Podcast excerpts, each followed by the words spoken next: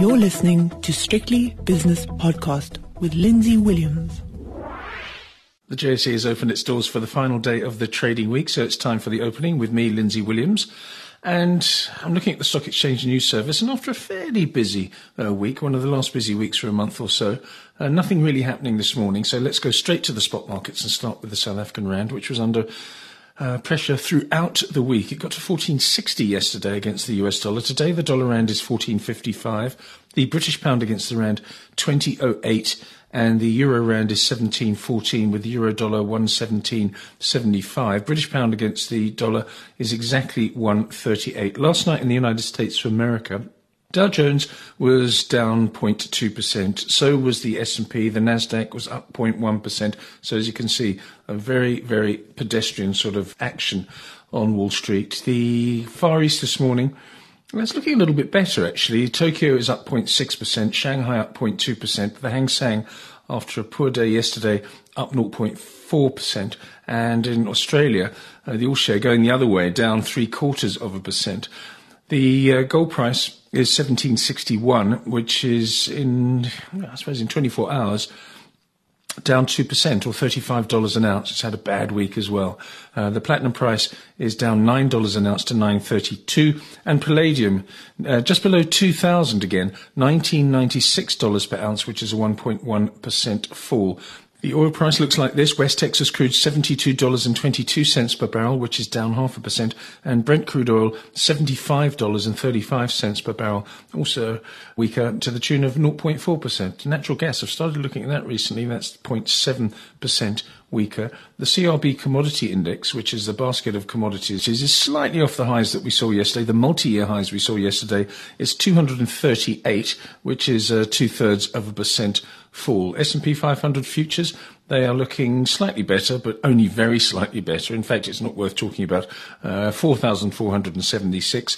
The US 10-year Treasury yield which has been um, under a little bit of pressure, but nothing to write home about. It's 1.333%, uh, and the South African 10 year bond yield, which has been tracking uh, the weaker rand and also tracking the US Treasuries. Uh, 8.925%. Bitcoin, meanwhile, which has been all over the place, is currently 47,953, which is down 0.8%. Not so long ago was 52,500. Let's have a look now at the movers on the JSE.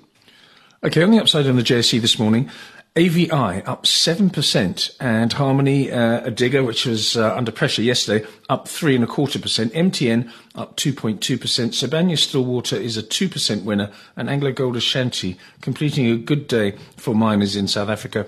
Uh, or rather listed in South Africa, up nearly 2%. On the downside, property companies Stenprop down 5.2%, Anglo American down 3.6, Kumba Iron Ore down 2.2% as the slide in iron ore prices continues in the Far East.